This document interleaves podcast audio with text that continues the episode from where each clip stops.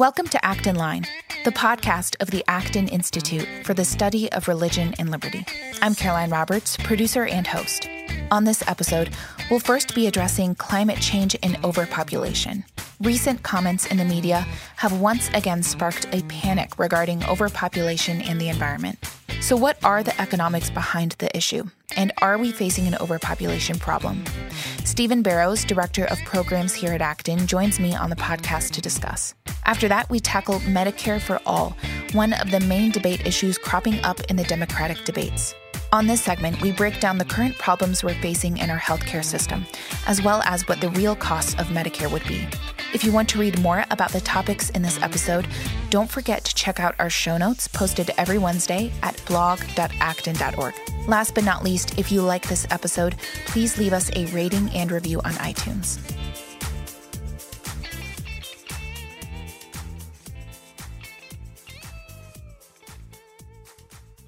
Today, I have the pleasure of sitting down with Stephen Barrows, who is the newest addition here at the Acton Institute, now serving as our managing director of programs to dispel some myths surrounding overpopulation and the environment.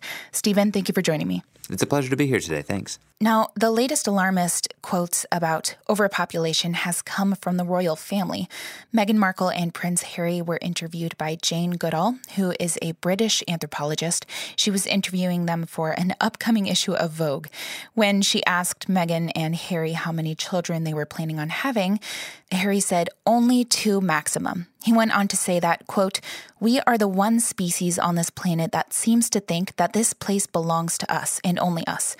Surely, being as intelligent as we all are, or as evolved as we all are supposed to be, we should be able to leave something better behind for the next generation, unquote. Jane, of course, congratulated Meghan and Harry for making this good environmental decision. They were also praised in the media. I think one news source called A J Plus congratulated them, saying, quote, having one less child is the most effective way to reduce your carbon footprint, said a two thousand seventeen study. It saves about fifty-eight tons of C O two per year, unquote. Now, of course, comments like this aren't new. Alexandria Ocasio-Cortez, the congresswoman from New York, told her followers in an Instagram live video, verbatim basically, that younger generations need to seriously consider whether or not they should have kids given climate change. So as an economist who has studied population economics, do we have an overpopulation problem? Well, I guess the first thing I'd say is, you know, the, the concept of overpopulation presupposes an optimum population. And the optimum population, as an economist, is going to theoretically is just a theoretical uh, item of interest. But in fact, it presupposes all sorts of other conditions because the world is constantly changing. I think what's most in, interesting about the quote uh, from Prince Harry is that it betrays an underlying perspective of the human person, which suggests that the human person is ultimately a net negative, uh, not only to the planet, but to society as a whole. But if you take a look at the history of the world, you see that as individuals, as the population continued to grow, particularly in the past two hundred years, we've seen also accompanying that increase in population an increase in the standard of living. And so these ideas can be traced back, uh, you know, as early as uh, Thomas Robert Malthus and probably even beforehand. Uh, but certainly the idea of overpopulation is something that has become and proven to be a myth over time. You mentioned Thomas Malthus there. He was an Anglican priest who, in the late seventeen hundreds, wrote an essay on the principles of population. What was in that essay? Sure. So so Malthus published that essay, the first edition, back in seventeen ninety-eight, as you indicated, and then it went through subsequent editions. And basically, his his writings was based on just the basic empir- empirical observations he saw in cities in uh, in England during that day. And certainly there were certain times and places where there was significant poverty and uh, and all sorts of pollution and waste in the city and disease. And so he observed those things and thought, as a consequence of that empirical observation, that this uh, spelled doom and gloom for the future of humanity. And as a result, he indicated that, you know, there's going to be an, an, a tendency for population to outstrip the resources and uh, agricultural produce to be able to feed the population. So he ended up being uh, reflecting a very pessimistic idea. Uh, but I, I'm sure if Malthus was transplanted into today's world, he would be utterly astonished mm-hmm. that that the planet not only didn't reach a steady state of population of around one billion people, that we have over seven times as many people today. I think he would have cons- considered that to be inconceivable. So yes, uh, that's that's the basic gist behind Malthus's essay. What was he missing in the equation? Well, a number of things. You know, the first and perhaps most important thing is he underestimated human in- ingenuity. You know, one of the things that we see here in people who are pessimistic about population growth is that they ultimately uh, view human beings primarily as a consumer of the Earth's resources rather than a creative entity that can take the Earth and its resources and fashion things that we would never imagine that would improve uh, the, the lot of humanity. And so underestimating technology, underestimating human creativity and ingenuity is the fundamental flaw not only in Malthus's perspective, but also those who tend to be what we call Malthusians today, who mm-hmm. are pessimistic about the human plot, plight. So I want to get into some quotes and claims that different scientific associations have said about the climate. Um, for example, the American Association for Advancement of Science said that, quote, observations throughout the world make it clear that climate change is occurring. And rigorous scientific research demonstrates that the greenhouse gases emitted by human activities are the primary driver. Another one says, quote, the evidence is incontrovertible. Global warming is occurring, and if no mitigating actions are taken, significant disruptions in the Earth's physical and ecological systems, social systems, security, and human health are likely to occur. We must reduce emissions of greenhouse gases beginning now, unquote. How are we supposed to um, balance all of these issues out? Because, you know, we could talk in circles about whether or not climate change is occurring and to what extent and how worried we should be about it in the future. Uh, so how are we supposed to fundamentally approach these issues? How do we weigh the costs and the benefits while also realizing, like you said, that, you know, people produce as well as consume? So, so how do we balance all of these ideas out? Absolutely. Well, I think a couple of things. First of all, irrespective of the validity of the empirical claims about what's happening to the environment, I think that the first thing that people ought to bring to mind is that whatever those problems might be, human beings are also the ones that are able to respond to solve those problems. And so if we have a situation where the environment was just undergoing all sorts of uh, uh, negative, uh, you know, increasing pollution and rising seas and other kinds of negative aspects, well, the planet's not going to solve its, those problems on its own. You know, it's not like the creatures of the earth are going to go around and solve whatever problems that they, they observe in the in the world. Instead, it's going to be human beings that are going to do that, right? And so human beings are actually a positive, right? Human beings are going to be the ones not only that if there are negative externalities that they create, whether it be pollution or whether it be overfishing or overfarming, this human beings are also the ones that are be able to identify those problems and then adapt accordingly. And as an economist, the thing that you would primarily look at to determine whether or not things are improving or not is to to examine how individuals' life expectancies are changing, other metrics such as whether or not uh, global poverty rates are declining, as well as what's happening to the world in terms of scarcity. And so one of the things that economists in the way we view the world is that we say, look, the world is, is scarce. By definition, the resources are scarce. And so the question is, how do we overcome that scarcity? And it's the pricing system that actually enables us to determine how to overcome those challenges. And the same holds true with the environment. Paul Ehrlich, who wrote The Population Bomb in the nineteen sixties. Do you know what, what year exactly it was? Maybe it was nineteen sixty-eight. sixty-eight, okay. He, he later said, uh, quite recently actually, that, quote, the idea that every woman should have as many babies as she wants is to me exactly the same kind of idea that everyone should be permitted to throw as much of their garbage into their neighbor's backyard as they want. Yeah. Well, I think right, right there we see uh, the underlying uh, perspective of what Paul Ehrlich thinks of humanity in general or the human person. You know, it was interesting. Uh, Uh, back in the nineteen seventies, there was a, a debate uh, that actually was placed in nineteen eighty between an individual by the name of uh, Julian Simon, who was an economist, and Paul Ehrlich. And those two individuals had completely different views about the nature of the human person.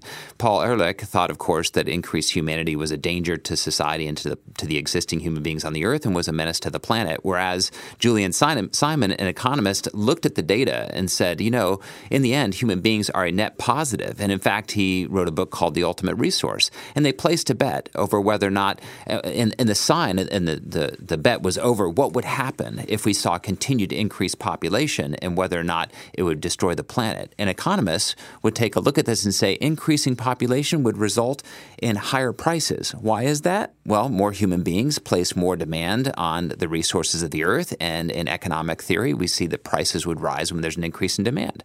And so they placed a bet, and the bet was to, you know, monitor a list of commodities into a price index. And of course, Ehrlich thought that the prices would certainly rise over the course of a decade as human population increased. And Julian Simon countered with, no, human ingenuity is going to be so sharp, and the price system itself will help divert choices and resources in such a way that you might actually see prices fall.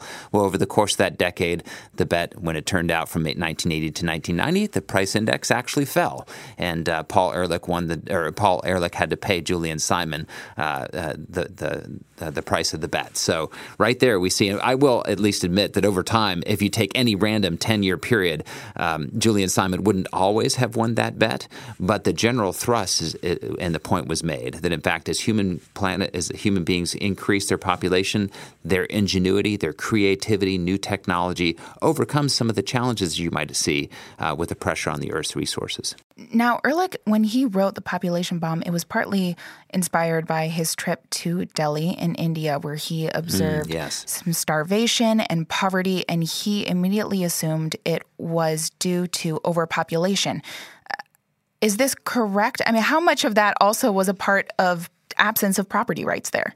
Exactly. Well, I think one thing that you're describing here is Paul Ehrlich uh, seeing a situation of extreme population density, mm-hmm. right? But even population density is not necessarily correlated with uh, economic poverty or suffering. So, for example, if you take just two, two, two representative countries, let's take a look at South Korea on the one hand and Kenya on the other. You know, both of those countries are about the same population. Okay, South Korea happens to be highly more dense in terms of its population, and it also happens to have at least a tenfold uh, per capita G D P. So here you have countries that have the same population. One of them is much more dense and also much more prosperous.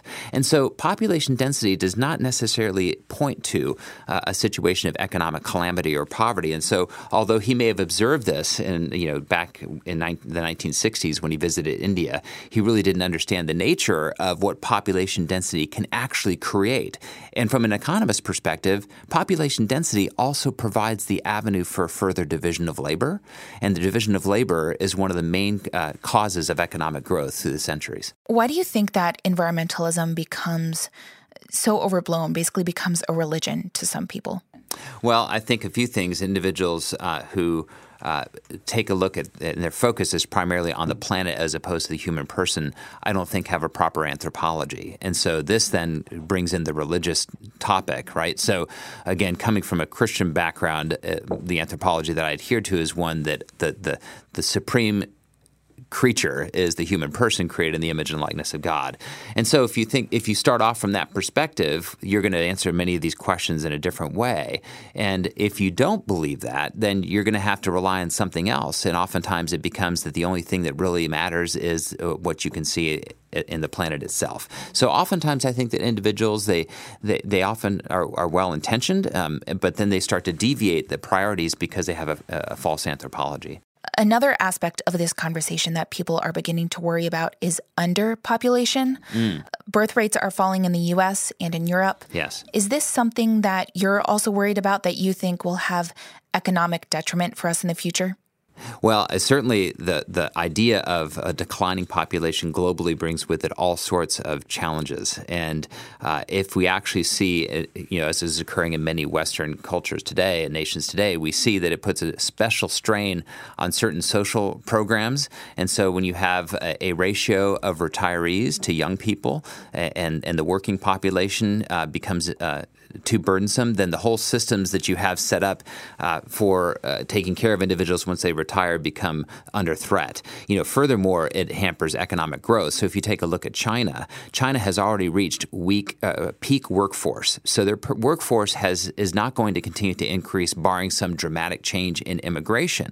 And the reason for that is the momentum that has already been created by their one-child child policy, now a two-child policy, where they have predetermined over the course of the next several decades what their workforce is going to look like through that coercive policy. And so that, that China is already experiencing a situation where their economy is going to be hampered by these problems. So it's not quite the same as the declining population because their population is still growing simply by virtue of momentum. Uh, but eventually their population, barring significant immigration, is going to fall, and that's going to create all sorts of economic challenges for them. I mean, that's exactly the direct result of government stepping in and trying to um, solve these problems that they just they don't have any business trying to solve. That's right. In fact, when you take a look at when governments try to make uh, to try to intervene in population, they oftentimes make it worse. And of course, the extreme examples is, as I just mentioned, with China with its coercive policy. Uh, but even uh, governments that have attempted to step in to try to increase fertility rates oftentimes are un- unsuccessful and then create other kinds of perverse outcomes that they weren't anticipated. And so in the end, and one of the things that many economists like to emphasize, including myself, is that individuals left to their own ingenuity are going to be able to assess in their own family circumstances what the optimum fertility rate is for that particular family. And uh, human beings aren't just beha- be- behaving like animals, and, and uh, they have reason and rationality to adapt uh, to their particular circumstances. And so left into the hands of individuals uh, with their free choice to, to um, you know, pursue their family as they seem uh, fit, uh, it tends to tends to be the best outcome, lead to the best outcome. Stephen, thank you so much for joining me today. Absolutely. My pleasure, Caroline.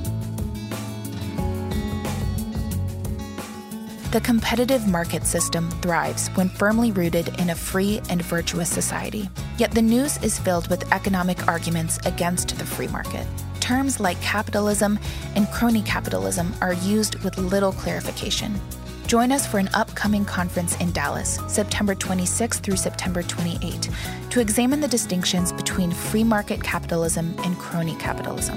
At this conference, we'll look at the defining characteristics of cronyism and its detrimental effects on diverse markets. Apply today at acton.org slash events.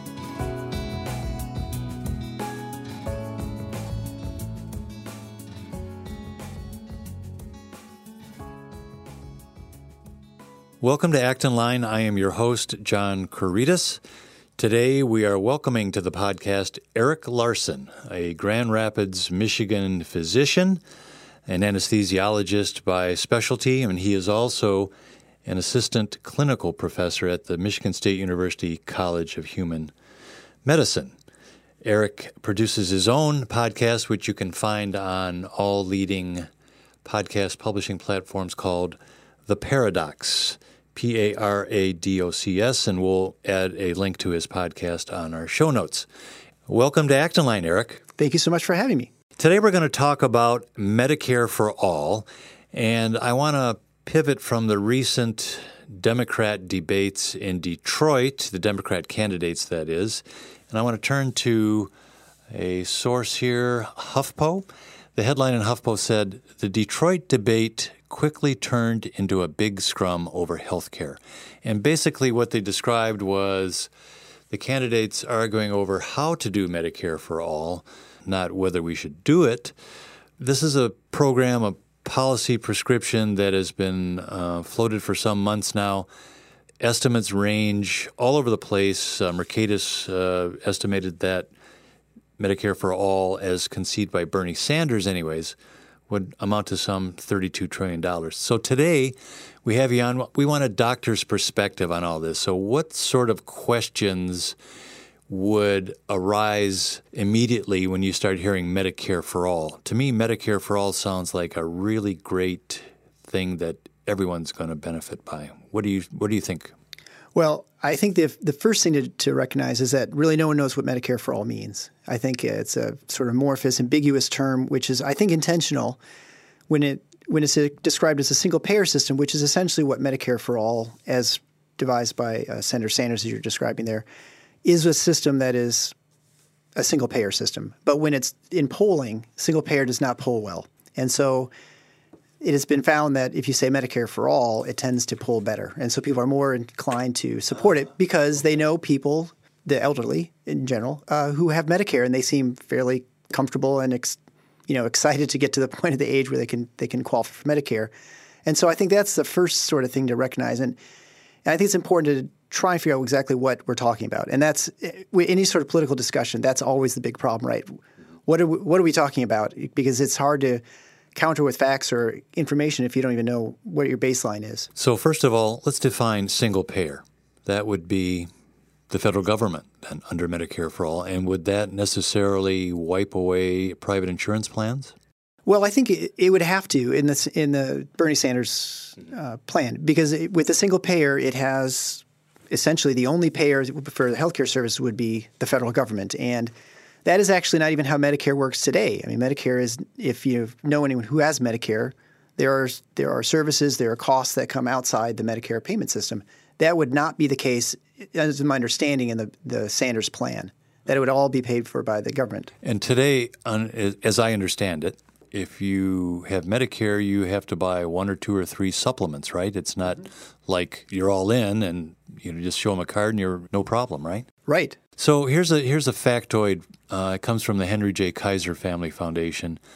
These are two thousand seventeen numbers. Approximately forty-nine percent of Americans have health insurance coverage from their employer. So we're talking about a massive structural change in how people pay for health care.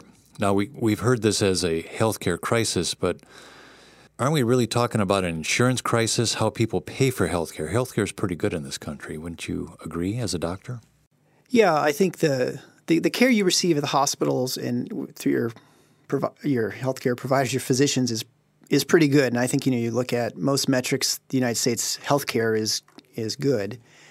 I think uh, when you look at what's wrong with the healthcare system, because I think, you know, when you saw the introduction of the Affordable Care Act, or also known as Obamacare, uh, there were clearly problems in this, the way that healthcare is being delivered and paid for in this country. And and I think most people, their complaint is generally with how it's paid, secondarily with how it's delivered, mainly because of distortions caused by the way we pay for care, right? It's not It's not your normal transaction of most services. Healthcare is very unique. Um, and whether it has to be that way, I mean, I think that's a good argument to have.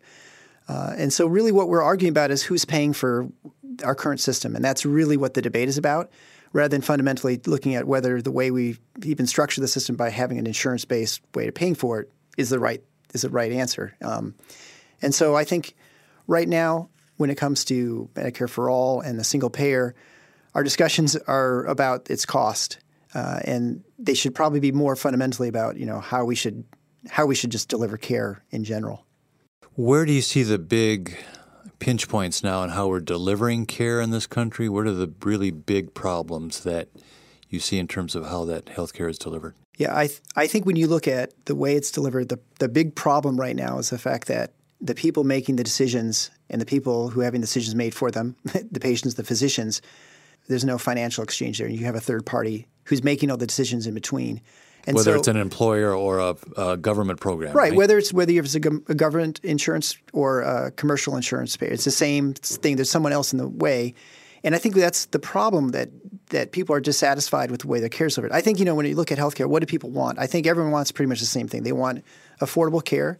They want to have care uh, that is delivered individualized for, and personalized to them and to their situation, their goals. And they want something that works. And I think those are the, you know, the basics. And I think everybody wants that. I don't think it matters what, where you are on the political spectrum. It's just the question is how do you how do you get that? And uh, the current system, I think, doesn't really provide that. And so that's what people have, you know, as far as if you're a physician, you want to be able to make decisions and have a conversation with your patient about what's best for them. And right now, you feel like there are all these impediments, whether it's uh, commercial insurance payers uh, who are saying, you know, well, you're not allowed to provide that medication, you're not allowed to do that procedure, you have to do these other tests, you have to fill out twenty-seven forms to make sure that we we can pay for that, because you're not having you, you're not able just to have the discussion with the patient. So with Medicare for All, uh, the messaging seems to be that there are too many people who aren't getting health care. Certainly, that was the messaging during Obamacare. Mm-hmm. I think few people in this country would advocate a position where if you don't have the dollars in your pocket, tough luck. You know, we all want a system that can really help people get well if they need to. What is the situation today for low-income patients? Have they, has their lot improved much at all with Obamacare and the way things are structured now? Has there been much of a change from what you can see? I don't think there's been a, a big significant change. Um, I think it's still a struggle for people who don't aren't employed and don't have insurance through their employer. Adding Medicaid, which is the Medicaid rules have certainly expanded in a lot of states, Michigan being one. Michigan one, yeah, Michigan sure. has been one. Uh, even having even having access to health insurance, and especially a, what I would say a poor one, which would be Medicaid, uh, because it it's pays the providers very poorly. It's low pay compared to commercial pay or even, you know, Medicare. It's yeah, I've heard doctors less. complain about that system for a long time now. Yeah, I mean, it's a reality. And so I think, you know, people can get upset about it and say, well, they shouldn't demand more money or whatever for the services. But the, the I mean, the fundamental thing is if you don't if you don't collect enough taking care of someone, you have on average ten people you have to employ per physician to run a practice. And if you can't pay those ten people, you can't have a practice. And so and then you've got one less person providing care, and it's even harder to find a physician. And so Uh, for Medicaid, because of the reimbursement is so low, there's just no way you can make it work. I mean, you can't have people work and, and be, go bankrupt. Uh, that's not reasonable. You wouldn't expect that for anyone else, any other that's sort of profession. That's not much help, is it really? Yeah, no. Yeah. So, and so you can you can say, well, we're providing care. We have people have uh, Medicaid. They're not actually oftentimes have access to physicians. Now, it does help sometimes for the hospitals because now when these people show up in the emergency rooms, the hospital gets compensated something from what before they got nothing. And so the hospitals are generally very much in favor of the Medicaid expansion. But from a physician standpoint, it probably doesn't help a whole lot because you're still not getting paid much of anything. And, and if you have a percentage, and you know, I'm trying to think, sometimes more than five or six percent of your population if is on Medicaid, you can't really keep the lights on. And that's and that's just the reality of the way, you know, because, you again, you have to have nurses, you have to have billing staff and all this other support. All that staff. Infrastructure needs to be around the physician to make mm-hmm. you know, to allow him to do his job. Let's go back a little bit to the cost. We saw one cost estimate is thirty-two trillion dollars. Really, these numbers are almost meaningless because who right. knows? Because everyone's got a different plan. No one really is serious about cost. Although when the cost question does come up at the Detroit debates, see if I can find the quote here. Jake Tapper was the moderator.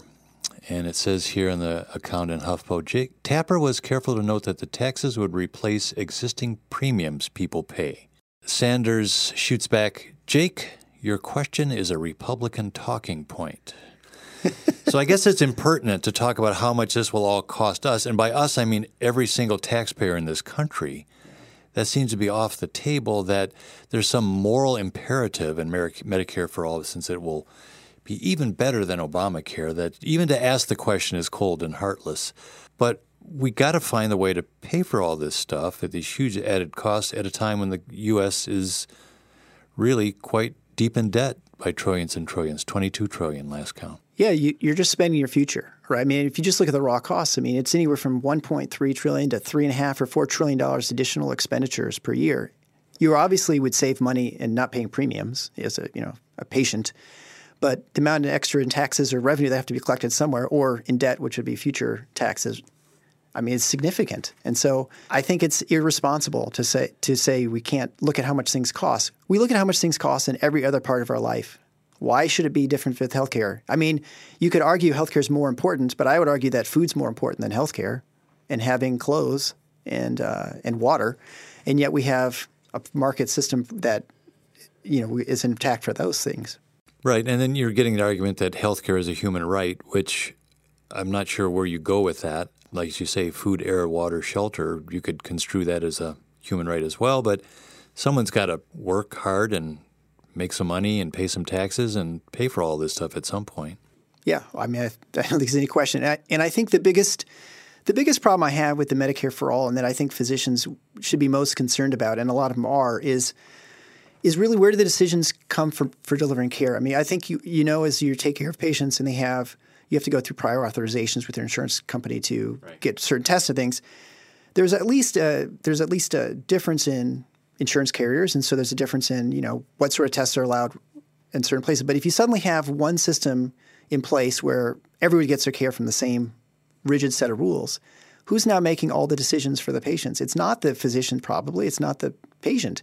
And so your care, if you want to be taken care of a certain way, you can't go to a different physician, a different hospital. You're going to get the same, technically, the same sort of decisions are made and the same access to procedures and surgeries will be the same everywhere. And that's not very individualized. That's not, I don't think that's what most people want with their health because I don't think everyone has the same goals in their health. And, I, you know, I know physicians have different ways of, you know, attacking problems. And so it really removes any sort of individualization of care. You're you're expanding the bureaucratiz- bureaucratization of medicine vastly. You're truly – I mean, it's a one-size-fits-none program, right? I mean, it's I'm going to assume everyone wants care delivered the same way. If you were to have any, and if you were to try some sort of hybridized system, which you, people have mentioned as well, like you know, a number many countries in the world have all sorts of private and uh, public options, you could not have as expansive a program as as what is proposed because you couldn't possibly afford both of them. I mean, as expensive as this would be to add a private, you know, line in, in addition to that, yeah. continue to pay the premiums for most people privately. There's just no way you could. There's just no way it would be feasible. Let's turn, if we can, to what you're hearing from other doctors. Uh, I have a friend uh, who is a longtime physician. He told me that about half of the doctors he knows were supportive of Obamacare, which surprised me. He says half are against it.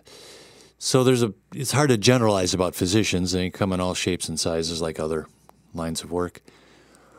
What uh, are you hearing from other doctors now? And then let's look at your own specialty, anesthesiology. How would, conceptually, if we had one, Medicare for All affect what you do day to day?